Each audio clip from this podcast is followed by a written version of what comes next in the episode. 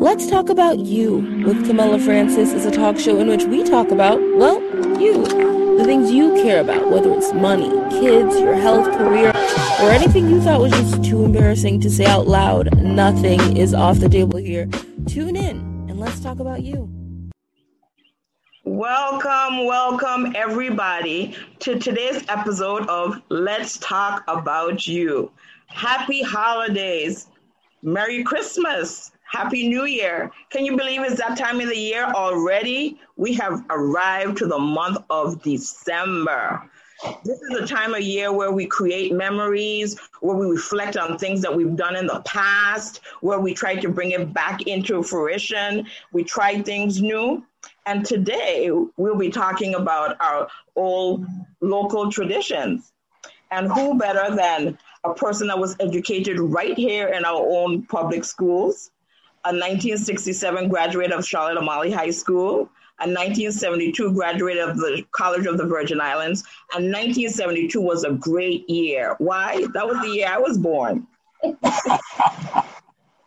Also, he was a Calypsonian, a Calypsonian, Um, one of the co the co-founders of the Challenge Chorals, um, Voices of Love, part of the Virgin Islands Council of Arts. He was also one of the directors of the Department of Education's Division of Cultural Education, a storyteller, editor, a playwright, a, a, a songbird.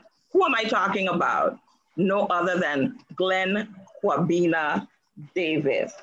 Welcome, welcome, welcome.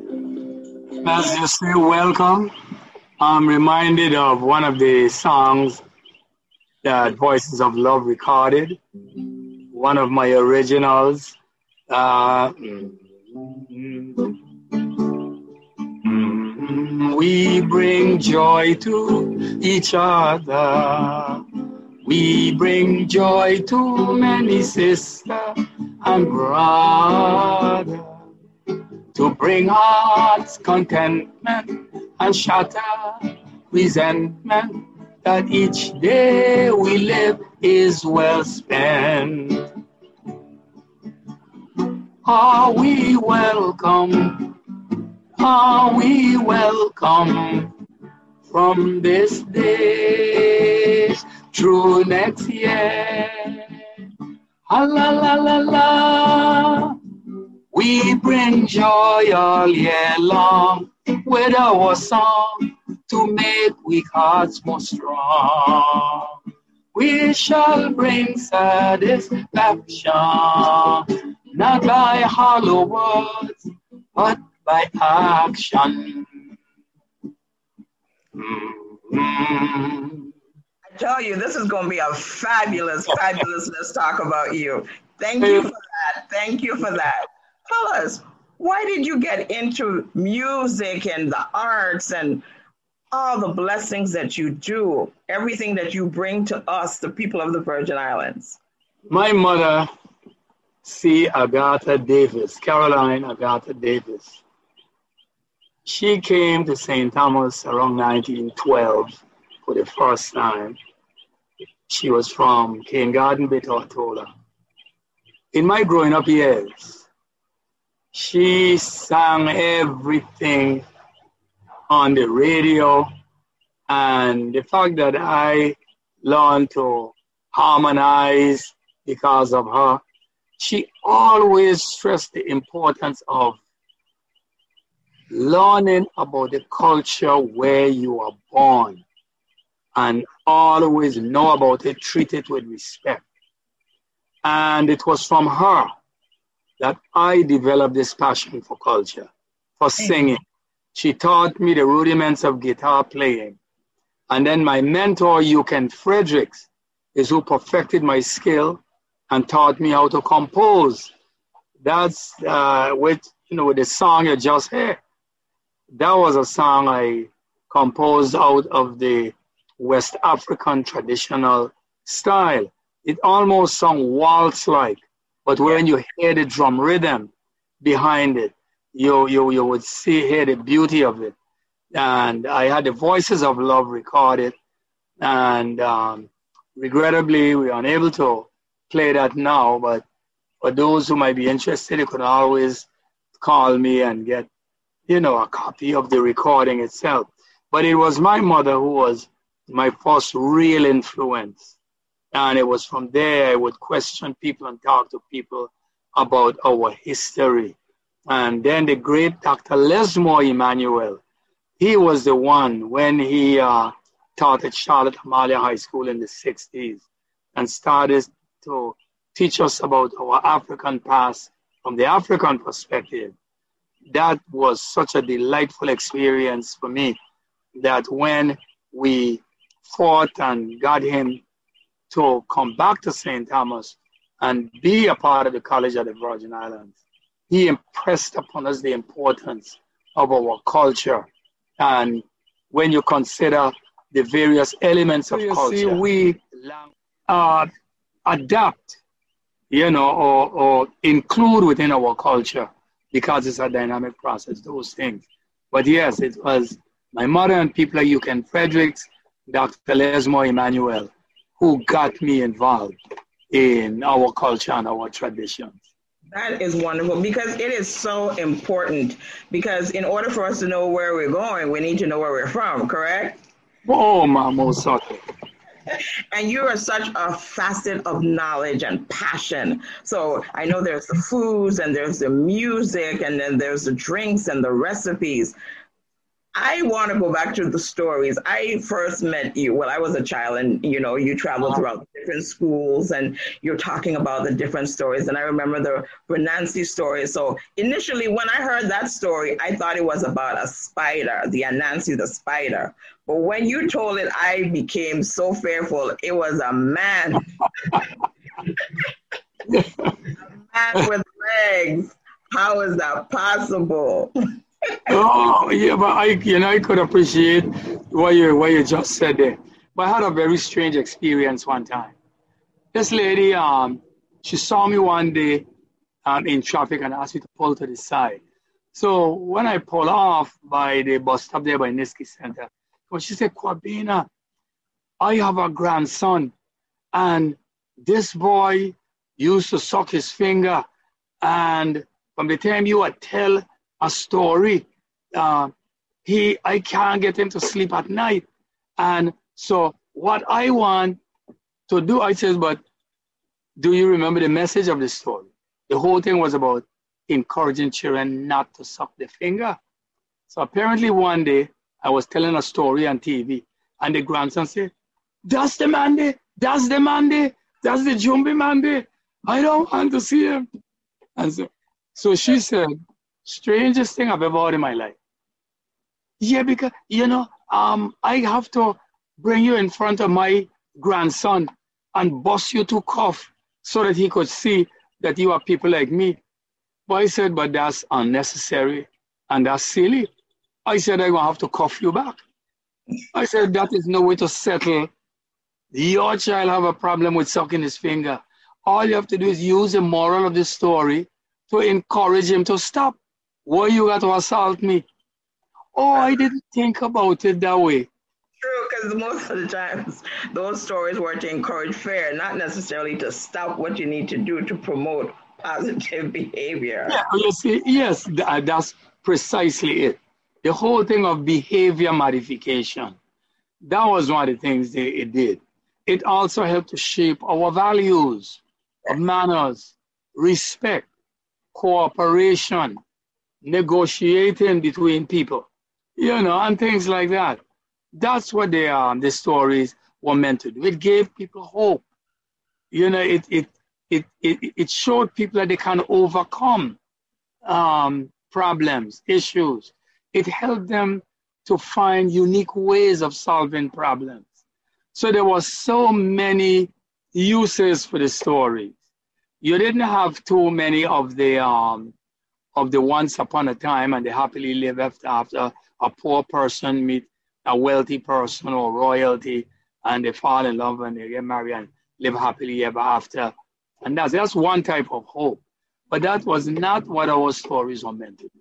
It encouraged all the things that I just shared with you in terms of our values, and help people to get along and to be a part of.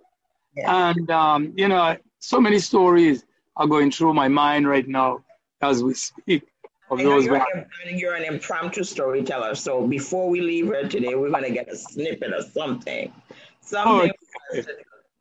In, are you all, are you published? No, you not as yet. Yeah, exactly, not as yet. You have to be. You definitely have to be. I got to work. Do you, you know, you're you're so influential, and I know that why you started doing this because of your parents, and I know there's storytelling and there's music because of your mother. Talk about the foods. Tell us about some of the recipes. I know you mentioned the goat head soup. we we oh. know. But well, well, let's look at it from from you know, just we can tighten it up with just the Christmas um, perspective. Yes, okay? Definitely the Christmas perspective. Yeah. Because yes. um, you know, we are so familiar with just the ordinary, uh, let's say the tarts, for instance, okay. Coconut, pineapple, guava. guava berry.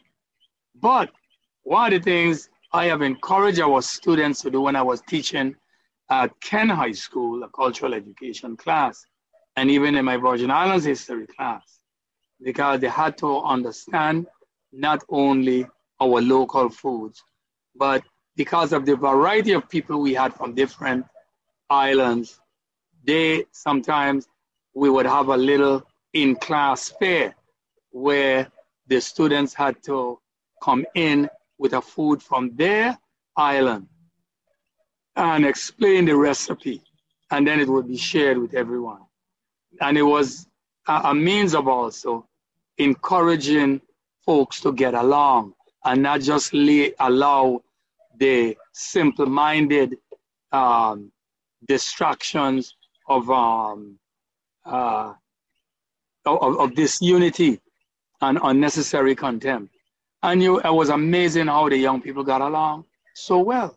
But looking at Christmas, there's more tarts you can do it than that. Like my wife came out one day and she taught the children how to stew the gooseberry and take out the, um, the, the seeds, the regular West Indian cherry, um, the, um, the carambola or star fruit, you know, and, and, and a lot of other things that you could, papaya, that you could make tarts from. So um, you're, you're saying the star fruit that we know just as the star apple, you, you make tarts out of that? Because I know yes. about the guava and the, the gooseberry and the coconut and the pineapple. Oh, you're familiar with gooseberry too? Because, okay, yeah, because... I've never heard about the star fruit. Tell us about, continue, continue. Yeah, well, that's just a matter of, again, you're slicing the fruits, you're... stewing them, and you have the regular tart crust, and you, you fill it appropriately with that, and just the way you set up your tart, the same way you do it, bake it, and you have an excellent tart as well. Have an excellent tart. And like I said, there are a lot of fruits around here that we take for granted that you can turn into uh, tarts for the island. And then we also have our sweet bread, right? Which, of course, you use a lot of the various dried fruits. Um, and in making that, you know, you must have the guava berry liqueur. You know, uh, some people would add some um, cherry herring to give it, you know, a little bit of a boost. And which is different from the native fruit cake, you see? Which would be cherry herring. Is that what you said? Right. It's referred to now as Peter Herring. It's a Danish liqueur that is made from um, cherry. It is, it is. You don't see much of it now unless you go to like A H Reese. And I think you may find it in places like um, Carsules. But it was, um, it's a product of Denmark that they would add to the sweet bread or the, um, or the fruit cake. You know? And then, of course, we have our our local drink. It is, I guess it is worldwide, because you have like coquito out of Puerto Rico that is very popular now in our islands. Uh, but we had one called Kajal. You may know the more popular name as eggnog. right? And yes. with the cordial, you can supplement the taste with things like malt. Some people would use brandy. Others would use a milk stout, you know, to uh, to boost the flavor. You see, but but the basic um, cordial, um, what was what you know some people refer to as the eggnog, and it's a very interesting process where you have to use. Uh, some people would use boiling water to beat the um, the eggs, and others, once they have prepared it, they put a little heat under it to take out any um, bacteria that the eggs may have carried. And I, I recall a lady, um, Miss Marjorie Fleming, she's passed now, and she was excellent with that. But there's Catherine Lockard-Mills. She makes a superb cordial, you know, and, um, and like I said, now a lot of it has been replaced with the coquito, uh, you know, that, you know, everybody. Well, is it replaced or just... And just a, an addition, so just like how you said, they brought in the arroz con pollo here, we, you know, from different places. Well, they brought in the, they brought, yeah, but with the arroz con pollo, yeah, but with the arroz con pollo, remember they only brought in the name now. Oh, okay. That's the name. You see? Not the dish, because that was here long before we started using the word arroz con pollo. Mm. See? Because, um, what is very interesting, I remember back in the early seventies when we had the very first Black History Week at the College of the Virgin Islands, um, there were some Peace Corps folks who were from West Africa, out at where you have Muller, uh, um, Milliner School now, the right. Bowski, the, Bow, the Milliner-Bowski School now. Uh, That's where the Peace Corps was set up. And they, we invited them to a dinner um, that we were going to have at the end of the week. And they requested that they be allowed to cook some of the food. And a lot of it was very similar. But the very unique thing that really caught our attention was their fish and rice. And they used grouper, and they made the fish and rice exactly how we do our bonito head and rice and the other, you know, and the chicken and rice and everything, because there's a basic sauce that you add the rice to. Your basic sauce, you put in whatever the meat is, the flesh is, and then you add the rice and you cook it down, you know, properly. And it was identical to what they did, and we suspected that's where it came from and spread throughout the Western Hemisphere. So these recipes, were they known for the Christmas season as well?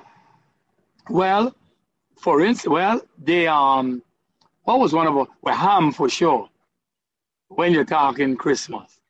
You know, later on turkey came in, you see, because turkey wasn't that, I mean, in my growing up years, was not as popular. And I'm talking about back in the fifties and things like that. That was very special as Thanksgiving began to, uh, you know, to take hold, and even, you know, I'm slightly before that. But when you talk about the sweet bread, the tart, the guava berry liqueur, some people prefer the guava berry rum, which had very little syrup in it. That was something like a ganzine, because you didn't, uh, young people didn't, uh, venture out with that too much, you What's know. A ganzine? Well, a ganzine is really a harsh liqueur, a harsh liquor, a harsh rum. When you hear a ganzine or a ganzine, it's a harsh rum. You know, anything like a hundred proof, hundred and fifty proof, and them kind of thing.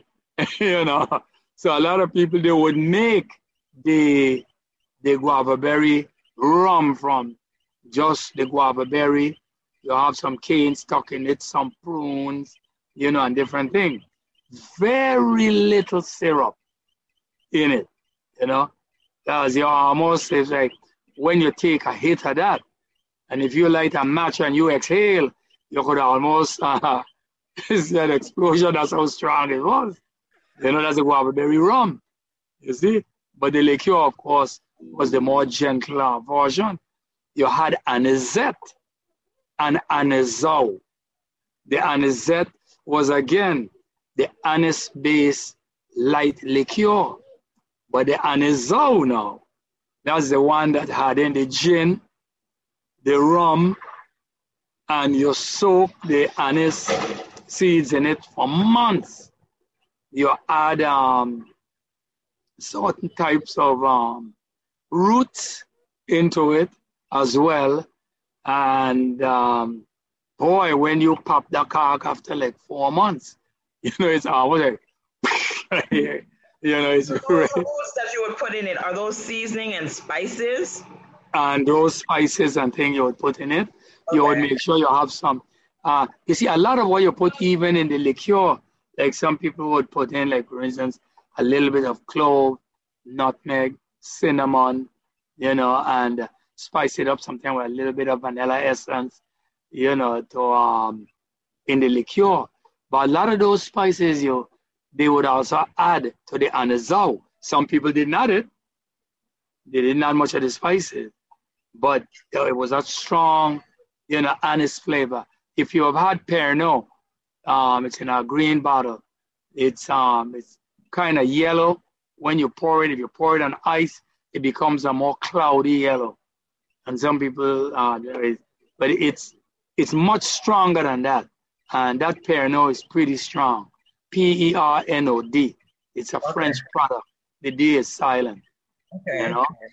and um, and then of course, you know, when you go to people's home, I mean, and this is where the, the caroling tradition in our islands is, is so important. So but as far, go ahead. Let's talk about the, the caroling traditions, Voices of Love. I've been to homes where you and the group come in and you serenade and you sing songs. I've been to different um, senior homes where we've seen you perform. Right. And I know that you guys also go to the B V I to perform on Christmas Day. That's right. That is correct.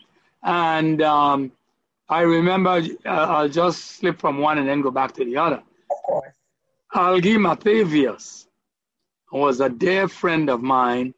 I used to go up there and hang out and spend a lot of time with those guys by what they call Sunday morning well in Rotown.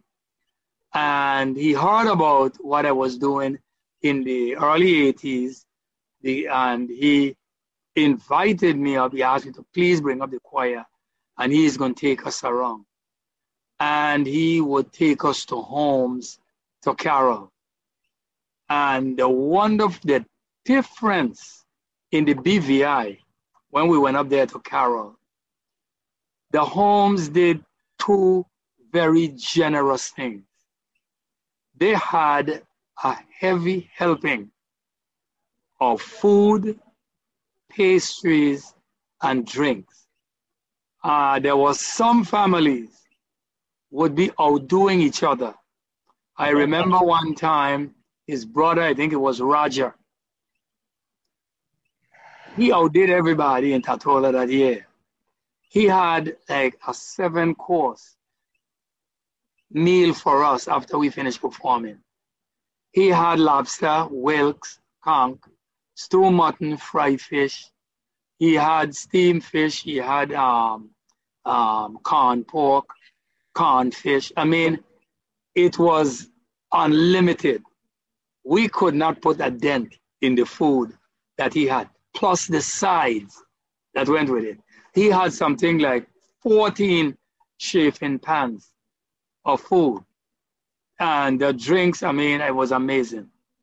And that was just one. And then some homes you go to. We went to a home one time where the lady was baking when we came. We sang for about forty-five minutes. And then she invited us in. And we ate so much tart. And we had, you know, a variety of drinks she had. But of course, there are a few of us who like to sample the different guava berry to the different homes that we go to. So at the end of it all, you know, we tell the Lilma, this tart is so nice. You know, that a couple of us offered to buy a plate. The lady said, No big this for you. Go with what you want. Well, you want to see man scrambling for plate at time. No, it was over twenty-five, oh, no, about twenty-five of us. And each person, you know, we kind of, some of us had to be a little bad, but we could share. She said, no, no, no, I'm going to bake in a little while again. I just was waiting for you, because you, here is my Christmas. And, you know, you go to various homes. And the two things they did, they feed you well, they gave you a lot of drinks. That's on the one side. And then they gave you a cash contribution. And that cash, cash contribution generally went to the safari driver. And it would be anywhere from ten dollars to one hundred fifty dollars we would get their homes. Now, some people, when we left, you know, we would hear, you know, Algi would um, stay back and is talking to the people while we're getting on the safari. And I said, well, that gentleman didn't look happy when we left. He said, that's because he said his Christmas is now over. When we came and we left, he said that was his Christmas because he so loved the caroling tradition. And in the B V I, they don't call them choirs, they call them bands, you know? So you have choirs that went back to the nineteen twenties when we have gone up there to sing. And those choirs are still around, like the, the Great Britain Unity Band, and then you have one that's at least uh, seventy-five years old called uh, the Happily Fam Happy Family Band from Cane Garden Bay. It's a lot of those nice traditional choirs that you have up there. But now here and in Saint Thomas, and I could speak mostly for Saint Thomas, because here it goes all the way back to the eighteen hundreds when folks like, uh, um, I think it was Luther Robles and them, they would have choirs um, way back in eighteen ninety-two that would be celebrating a jubilee. So whether it was a silver or golden jubilee, we were never able to get it straight. But you would have the caroling tradition, very similar, where people go to the homes and they would, you know, sing to their heart's content. And when the folks open up, they would be um, generally one of the, I think like one of the general rules was there was someone, and you would find this in the B V I too, they would have a basket, they would collect this stuff, and at the end of the caroling, then they would distribute among everyone.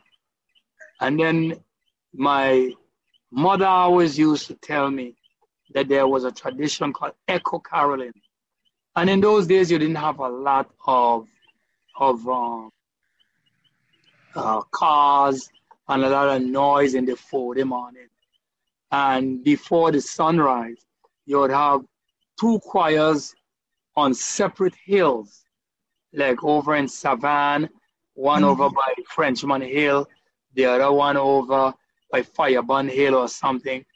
And they would be singing to each other. And so the folks down in the valley, hearing the choirs answering each other by line, by verse, was a beautiful song that went down into the valley that the people um, appreciated.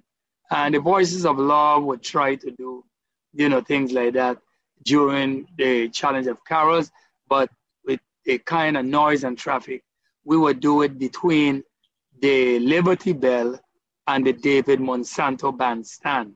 Okay. So in Emancipation Garden, so that people will get the full value of it. The Merry Carolers, Dorothy Elskoe's choir, used to do a wonderful job of it from Government Hill, but in Grand, right down to Grand Hotel Square, one portion of the choir up above, the other one down in Grand Hotel Square, right in front of the post office. And you would be on the long wall or in the middle, so you could hear the beauty of it. We have even done it from by Government House. Um, a group is up there, and then another group, a portion of the group is down by Edith Bourne and the council and the arts, you know, area. And so you would hear that. And my mother kept, you know, telling me about this. And one day I got together with Dorothy Elskoe and Vernon Finch. I said, man, look, let's revive this thing, man. And we're going to call it the Challenge of Carols. Because a lot of groups used to converge on Emancipation Garden. And that's where they would douse their banner at each other and challenge them to songs. And that would go on for hours. I know, I've been there, it's fun. Sing us something, just strike up, because do you have a name for your guitar? A name? No, yeah.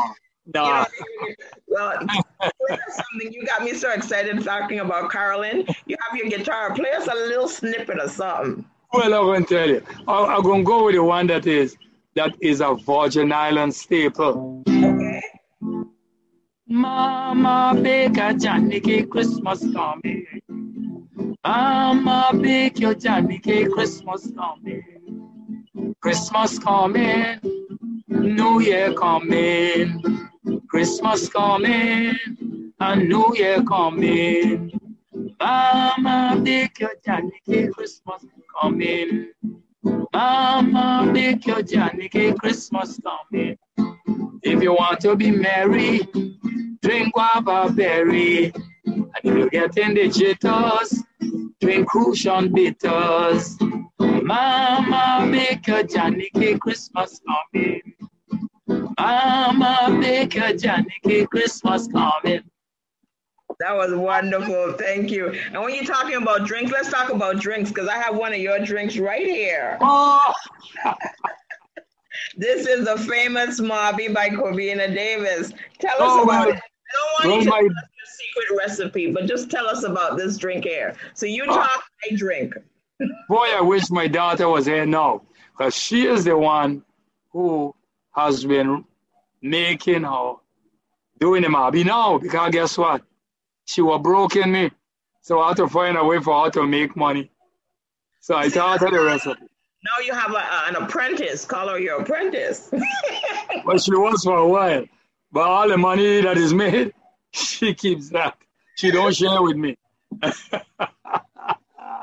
But, um, and, and the Mobby recipe, you know, and she does workshops where, um, you know, because most people generally would do where they mix everything together.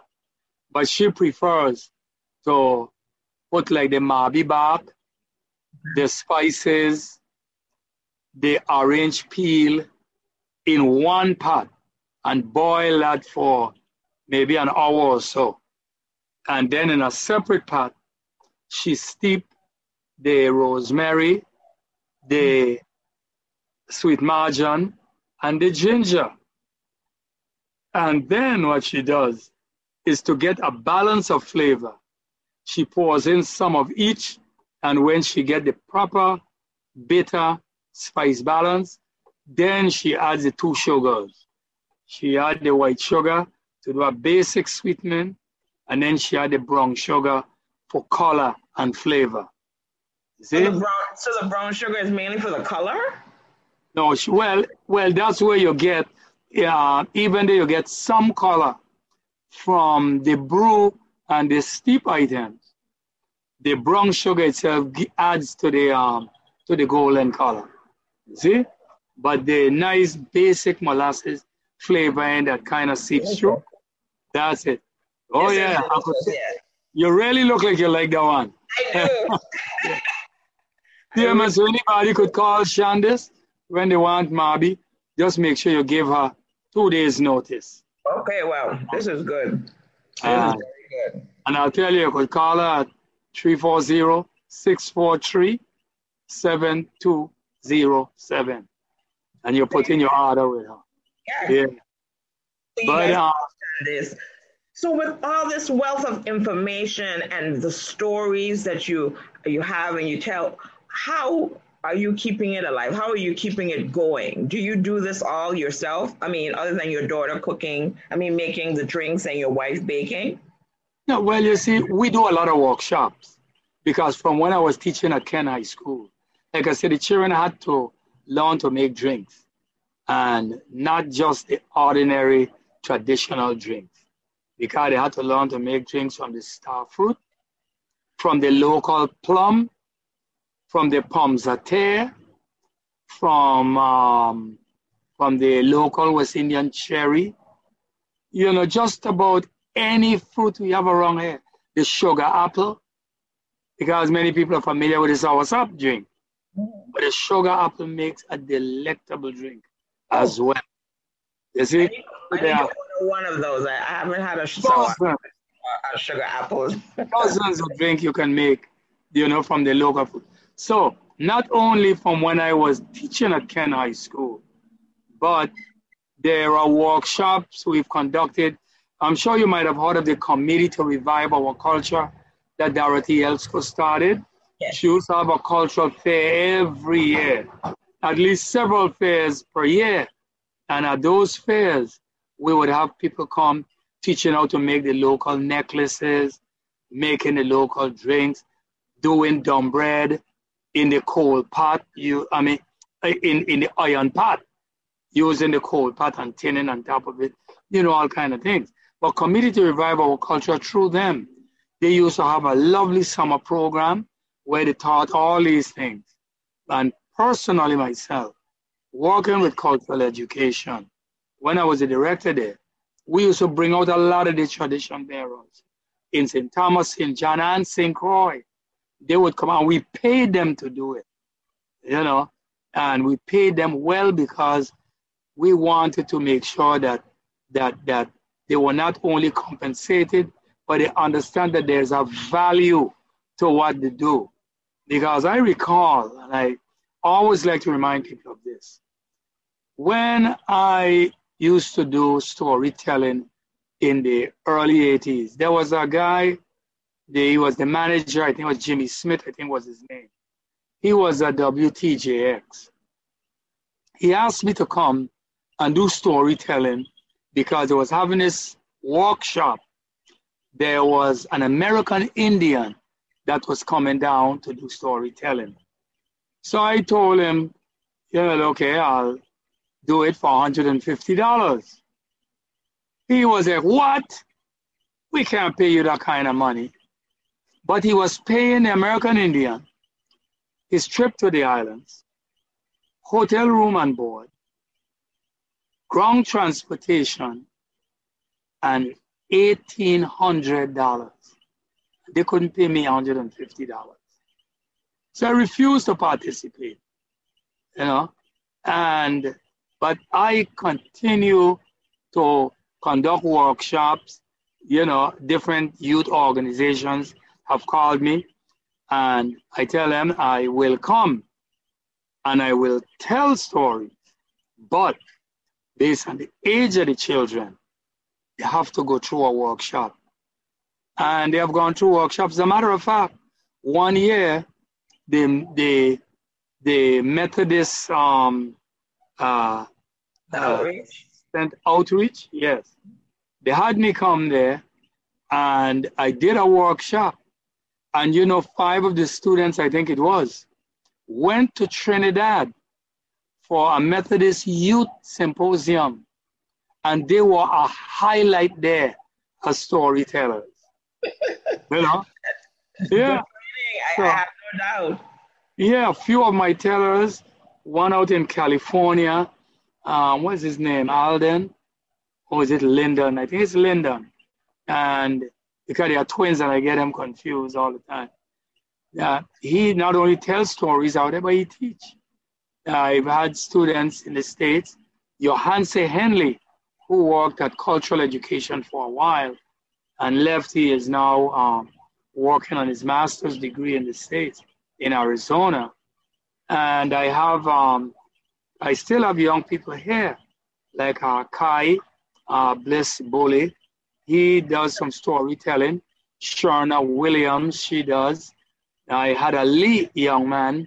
His last name is Lee. Um, uh, now I'm trying to recruit a young fellow, Rahul, but I can't seem to catch up with him. But he expressed an interest. And there's money in storytelling. So I try to, to do that.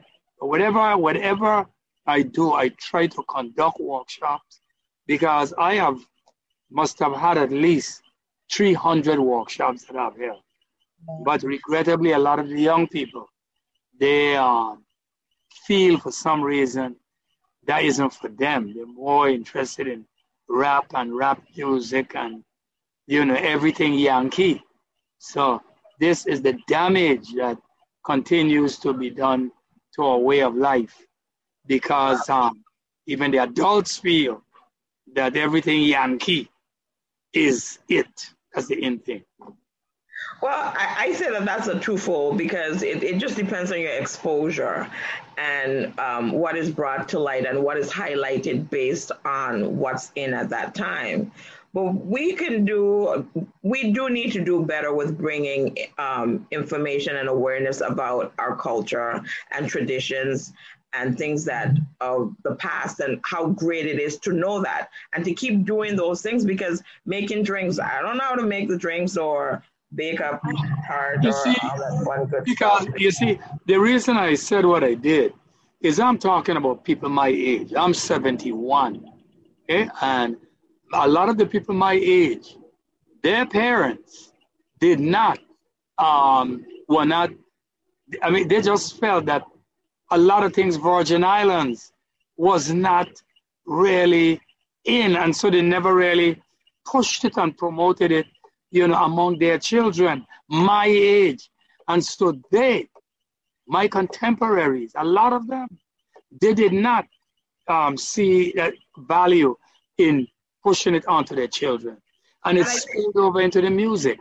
I understand that. And I think, as I said, a lot of it has to deal with, because we wanted more for our kids. Unfortunately, there was a lacking in the mindset to feel that if you do more Virgin Islands, you won't be exposed to certain things. Ah. So it's a mindset. And yeah. Because their mindset thought that everything else that was more than the Virgin Islands would make you more knowledgeable, more aware, they lost something along the way. So I hope that open mindset, we will appreciate, we can have balance and have both. I hope and people are listening to you. I hope so because too. That is of tremendous value. Because, you know, I remember um, not too long ago, I had a conversation with some folks. They were, you know, they were in, in some setting that we had. Well, one of the ladies, she must have been about forty. You know what she said? I don't cook. My mother does do the cooking. I don't need to learn to cook. Forgetting that no one lives forever. And you have children, you see, who yes. will need to be independent in terms of things like that, you know? So it, it's so important. I hope they are listening to you. Yes, I hope so too. It'll be still be playing on Facebook, so if they don't hear the live, they can definitely go back to the replay. You know, and we value you because you're such a staple. You, you're such the essence, the root, the herb, you know, the clove, the spices of our, our islands. I'm serious. I'm not just saying it because of all the great things that you do, but I'm saying it because of all the great things that you do. And we, I wish I was your boss. I would have given you a raise. We need this. We need this. I was so excited. I mean, I like a kid in the candy store that you said yes and what you were going to talk about. And I was reflecting on growing up and hearing all those stories and the things that you've done. And I were hanging on, you know, the um, old wives' tale, the scary stories. Yes, you even gave me nightmares. So I'm one of those children. You did that too. You see, and again, it helps to shape the person um, because, because remember again, just like so many, even like our superstitions, yes, they have a role to play in our cultural traditions. But, um, but, but going back to like the challenge of carols, I remember when Vernon Finch, Dorothy Elskoe, and I finally decided, man, we are going to do it. In nineteen seventy-seven, they actually kicked off the first challenge of carols. Vernon Finch's group was the Party Hardy Carolers, and Datsy's group was the Merry Carolers. And it actually kicked off over on the other side of Garden Street. We're going up the street by the Colbert home. And Doctor Colbert, his home. Uh, I couldn't get my choir together that year, but by the next year, I had a choir.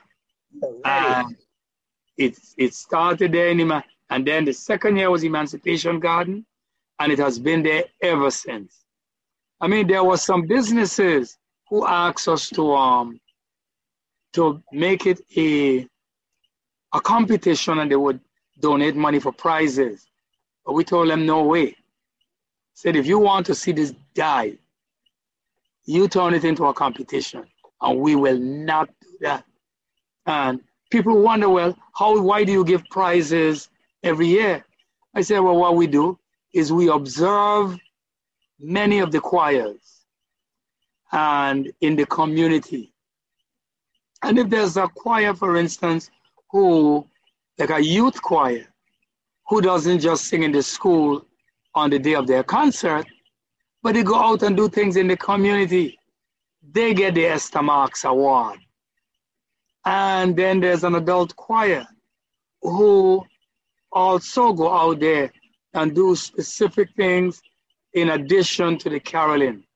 They would get the Luther Robles Award, uh, you know, or, or, or the Alec Lloyd Award, and one of the special awards. But they have to be out there contributing, uh, bringing value to the spirit of the season, contributing in some way. So it isn't about who sung the best in Emancipation Garden, but it is who is contributing to promoting to the spirit of the season. See, and, and go ahead. We do have a question. Um, one of our viewers wants to know, what is what are some of the ideas that you have to preserve the Virgin Islands culture? Well, one of the things I believe we need to do, like right now, the Division of Cultural Education has become so dormant. There is a place with such tremendous resources. I understand from the commissioner that they are, they are uh, going in a different course or something to that effect. I don't know what that means, but I guess in time it will come to light.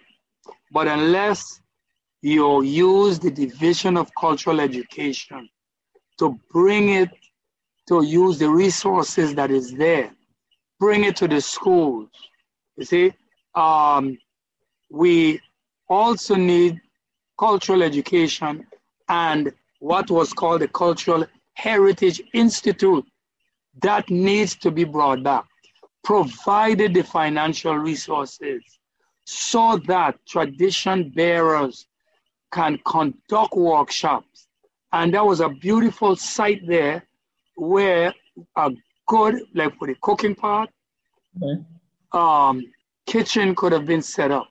Or because you cannot really use the school kitchen generally during the school day for whatever, um, I mean, you know, they have to prepare, you know, meals for the students.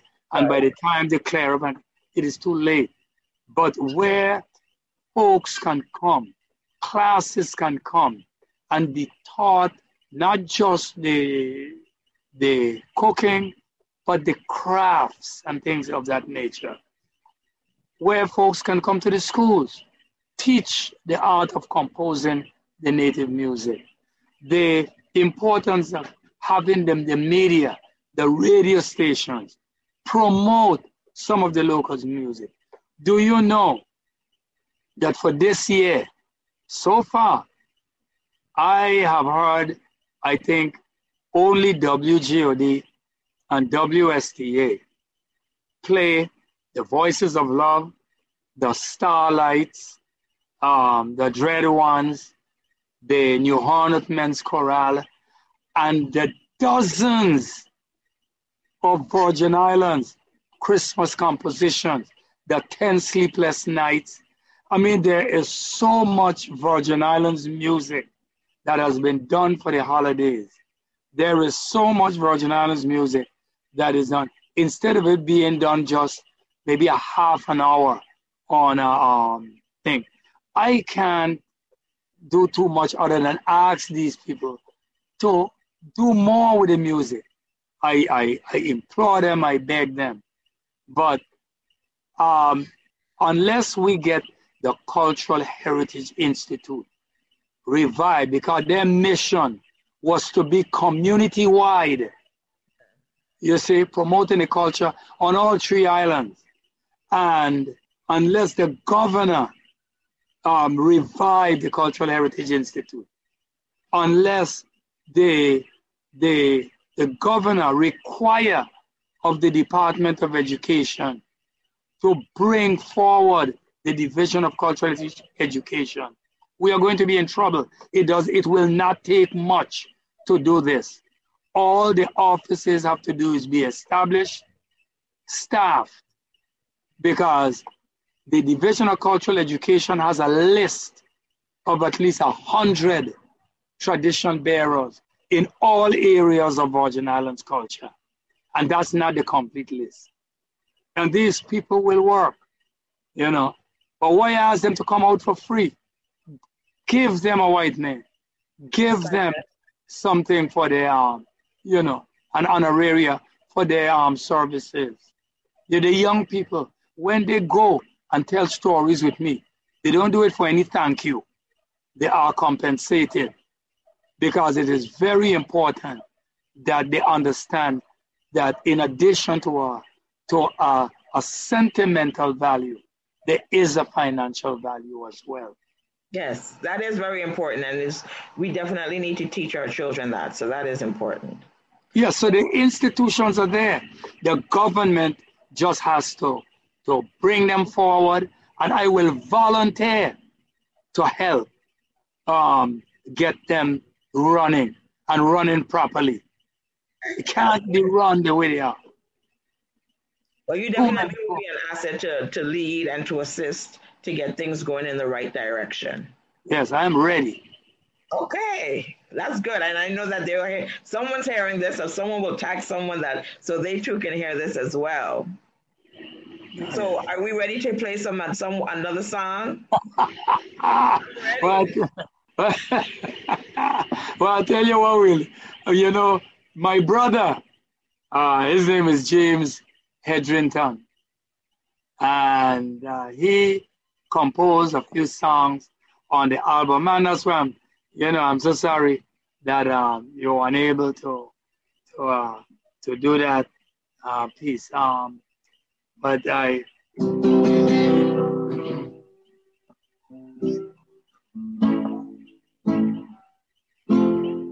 It, uh, it is Christmas time again.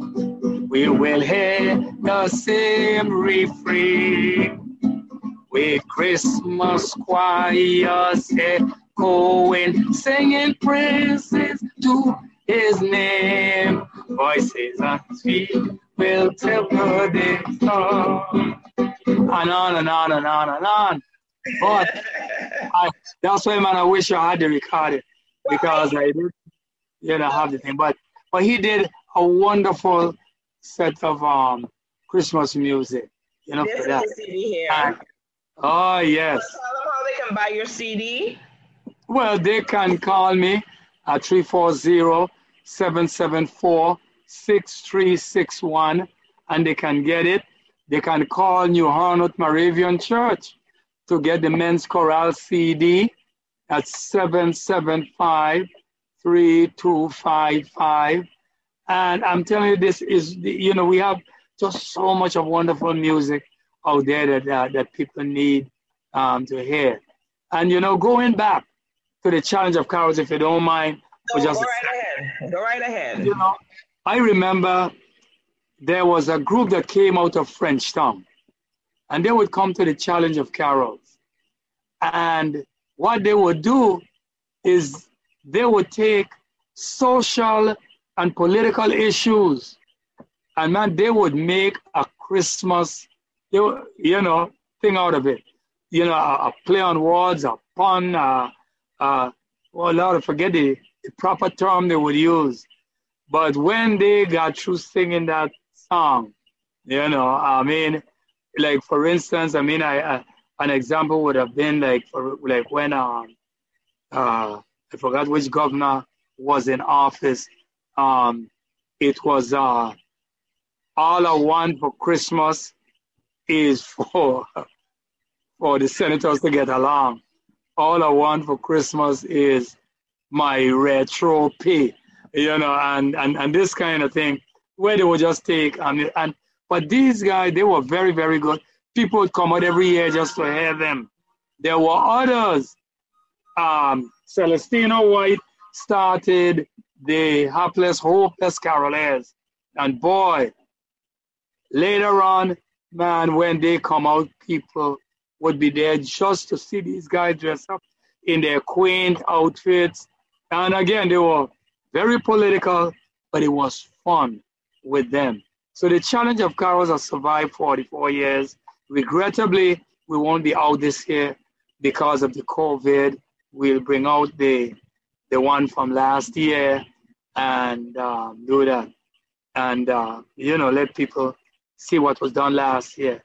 Because I was in West Africa last year, so I missed it. But I'm glad to, you know, to be here, to see it for myself, what it did last year. But you want a story? Is true? This one don't have a song in it.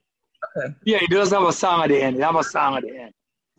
But after King Abstinate came out with his song, it dawned on me that a long, long time ago, way back when fowl had teeth, and this is before there was a Santa Claus, there was Father Christmas. Well, Father Christmas decided he wanted to spend some time out of the West Indies.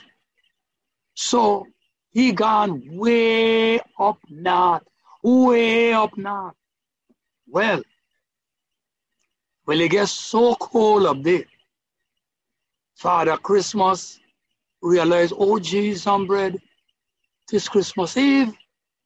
So he got to come back down here. Well, somebody gave him, I think it was some Eskimo or something, gave him a slip. And they gave him some real rain there. And he had some dust in his pocket, throw it on them. And then, boy, Father Christmas decided he had to take off because he had to give out a ton load of gift way down in the tropics first. And then before he went south, where it was cold, and then north before Christmas Day. Well, halfway when he reached someplace in the area we know today as Florida, it started to get warm. Well, there was some big fat rain there, you understand me? And they start to lose weight. Well, coming further, further down, further down, them boys start to drop out of their arm thing. So before you know it, just before they reach the area north of Saint John, wrong and Igara someplace, the sleigh start to fall out the air because the rain there, them start to drop out. Well, it, it glide right down just north of Saint John on a beach just um, facing Tortola. Well, when you look, Father Christmas barely make it to land. They sleigh halfway in the water, and he wondered how he gonna get this thing do. Well, the reindeer them had end up so mager, and for some reason they shrink, they get small. That's why you see all them there and thing, out um, down below and thing. That's how they get here. Well, them boy was enjoying the sweet guava berry bush and thing. They forget all about Father Christmas. So now he's trying to figure out how he gonna get these presents around. Because it wasn't gift then, they were present. They used to call them back in them days. So Father Christmas see two little fellows, Edwin and Ashton. So he explained to them the dilemma he in. So they said, well, you know, we have a donkey here and we see the thing out in the water, but we're going to call some people to help pull it out of the water. He said, but I don't want how you go. It ain't have enough time. Well, Edwin tell Ashton, look, you know how to talk donkey. Talk to the donkey and tell him go find some others, because them little margarine there can't carry no message uh, on Christmas and that sleigh. Well, when um, I think when Ashton talked to the donkey, the donkey started to bust out a big laugh, drop down on the ground.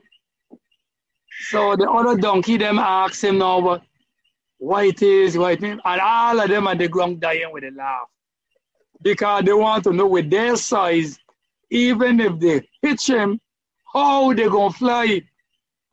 Well, them boy decide, well, okay, we gonna help out Ashton because he's our boy. And in helping out Ashton now, they pull the sleigh out of the water, bring it up and land. All the donkey, them, they, them boys still laughing. Well, Father Christmas jumped in the sleigh, you understand? And he take out, he still had a little bit of the dust in his pocket. When he throw it over it, them boys stop laughing now because they start to float and start to bawl out. And that's when Ashton tell them, listen, Father Christmas is going to stare at you and carry him, carry him from here, wherever it is he got to go. So strange enough, what happened was it had some young donkey next to them, um, and they had one to go along. So Father Christmas threw some dust on them. So they strap on back of the sleigh. So what happened was a couple of them, when they reached over Antigua, them boys see what a nice place it was, and they threw off the rope that had them tied in the back, and they went down. So that's how donkey get to Antigua. And apparently that's how donkey get here. And that's why King Abstinate does sing, ho, ho, ho, ho, ho, ho. How did Santa get here? We have no reindeer in our country. He had to follow the neighbor donkey. Ho, ho, ho, ho, ho, ho. How them donkey get here? But more than that, ho, ho, ho, ho, ho, ho. You hear him? How did Santa get here? I so enjoyed that. So, Mister Davis, is Voices of Love, I know we're having COVID and so forth, but will there be any performances this year by Voices of Love?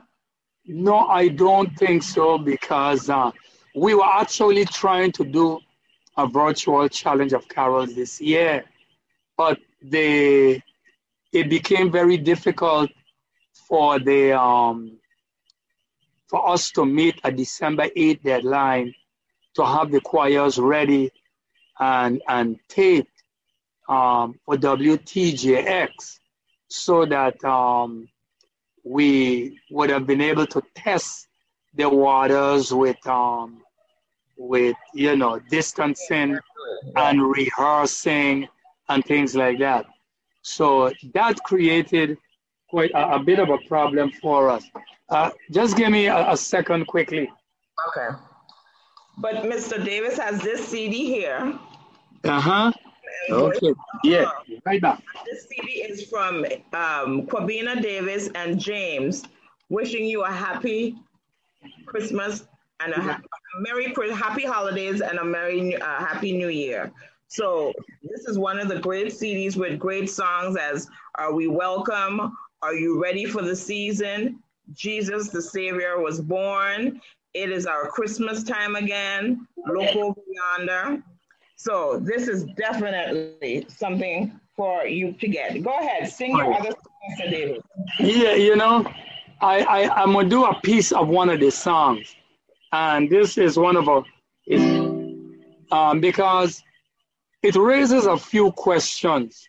And I, I think that these are issues and things we should think about when is the, the one song, Are You Ready? Are you ready for this blessed season? Did you bury that ugly memory of someone who lied on you? Did you forgive the muckraker who constantly spied on you? Did you remember the frail and the elders and those who live alone? Did you remember those in the dark, and on them your light you shone? If you did, you so ready, ever, ever ready. We ain't teasing, it's so pleasing to be ready for this blessed season. Then you're ready for this blessed season. You know, it yes. gives you... Beautiful. I listened to that one today, and that, I think, is my favorite. Yeah, because, you know, we, we want people to ponder that it is more than about giving out gifts. Yes. You know, it's more than about uh, the kind of decorations you may have, you know, around. But you know, do a little soul searching, and, and in truth, just be ready for, for, for the season. And for people who want tart, who want sweet bread, don't forget, give me a call. The wife will be ready for you this season. It's an honor and a privilege. I so am humbled by this. I enjoyed it. You made me laugh. You made me reflect. I so enjoyed listening to all some of our Um, local traditions. I know that it was, you have a wealth of knowledge, and I pray that everything become gets to be revived, so we can definitely have all of that knowledge that you have, and you definitely need to be published. You oh, yeah. need to be published. I will I will try, because I, I have started to to make some notes, you know, with the whole, because let me tell you, Saint Croix has a magnificent set of traditions as well. And yeah. I just hope that someone can come and share some of those things with you. People like um, Edgar O'Lake, um, Gerard Emanuel, they would be able to direct you to people who would be able to help share a lot of the Christmas traditions over there. I remember after Hurricane Hugo, the Voices of Love went over there to spread joy. And we were taken around to many homes. A safari took us around. And the homes, I mean, they, just the spirit of the season, the wonderful, unique foods, you know, and drinks, the hospitality, the camaraderie. It, it, it really says, you know, the, there's a beauty in our difference, but it tells us that we are still one unique yes. and blessed Virgin Islands. You know, even on Saint John, we were hoping from last year, we were hoping to go to Saint John, but then regrettably, they, um, with the whole COVID thing, we, we couldn't uh, organize it, because Saint John had a wonderful Christmas tradition too, you know. They used to love serenading and things like that too, you know, and regrettably again, boy, this COVID, it, it really uh, did a job on us. But what? We just hope that people will still do things in the home, yes. you know, to keep the season going. And they can create their, you know, new traditions. They can create that as they go on. Listen, yes. That's right. Like what you've done, create memories, and those memories become their traditions. That's so. Right, because, you know, like Doctor Lezmore Emanuel said, culture is not static, it's dynamic. And all you have to do is keep adding to it. Yes. You know, but, but let the root, let the, the, the meat of who we are continue to to uh, to come out there. Or like the Ingberry tree, our original Christmas tree. I saw some of the the of, of the trees the other day going out along the state, Charlotte Amalie. But um, you know, I, I gotta speak to the family about maybe next year. You know, as they grow, as they get a little bit bigger. And over in New Harnhut, I didn't have a chance to go over there and, you know, search for any. But that Ingberry tree is something we also need to cultivate and encourage people to bring back, you know, because that was the Virgin Islands Christmas tree. I mean, later on, people adopted the carreta, the century plant um, thing. Yes. And, you know, and then, of course, the American pine came in. And then again, it's more convenient for people to, you know, just buy one of the, uh, the American trees. You know, it's convenient, but, you know, we also, you know, it would be nice if we, you know, could create opportunities where we could display the trees in public, you know, where we can get, like, uh, a number of them. We take them down to the Emancipation Garden. You know, you set them up. Different schools decorate those trees. Because, you know, we used to have the Christmas trees, decorations in the garden, yes. uh, where the various schools will come out and come out trees, create yes. trees, you know. And we wish to see things like that, you know, come back next year. Well, as we revive and we rebuild and things get better and safer for us to get together and congregate, you know, yes. the ideas that you brought forth today, we can definitely bring those into fruition, right? Because oh, you're, yes. you're the herb, the value, the root, one of the roots of our Virgin Islands, and you're one and you're reaching many. So you're the one, reach one, teach one, right? That's right. So I know I've benefited from you here today. I've learned a lot, and I am so appreciative of my mobby, my C D, all right, and um, the star apple tart that I'll be getting. Not for me because I can't have it, but oh really? Yes, yes, I definitely will be get one as well. So I just want to say happy holidays to you and yours, Mister Davis. Continue being a staple, a melody of the Virgin Islands. Continue sharing your stories and enlightening us and empowering us, because those stories are empowering. Your music is empowering. Your knowledge is empowering. You yourself are empowering. I thank you. Continued blessings to you and yours. Happy holidays. Thank you very much for having me. You're welcome. I'll see you guys next time on Let's Talk About You. Our next show will be December twentieth. We'll be right here at Let's Talk About You. I'm your host, Camilla Francis. Thank you for joining us. Good night.